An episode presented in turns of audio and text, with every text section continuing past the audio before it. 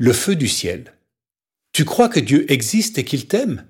Eh bien, figure-toi que les gens à l'époque d'Élie ne croyaient pas vraiment en Dieu. En fait, ils hésitaient entre Baal, une idole, et le Seigneur. Alors Dieu propose à Élie d'organiser un grand match pour faire savoir au peuple qui est vraiment le Dieu vivant. Élie fait venir tout le monde sur une montagne qui s'appelle le Carmel. Il y a là 450 prophètes du Dieu Baal contre Élie qui est tout seul. Il fait construire deux autels sur lesquels il met du bois et un taureau.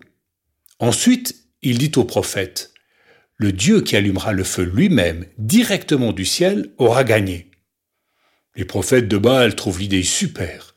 C'est eux qui commencent. Ils se mettent à prier, à danser, à supplier leur Dieu. Mais Baal ne répond pas. Alors Élie se moque d'eux. Criez plus fort, il est peut-être sourd, ou bien il est parti en vacances. À midi, les prophètes sont tellement fatigués qu'ils arrêtent. C'est impossible d'allumer un feu directement depuis le ciel. Alors, Élie se met au travail. Il arrose le taureau et le bois avec des litres et des litres d'eau.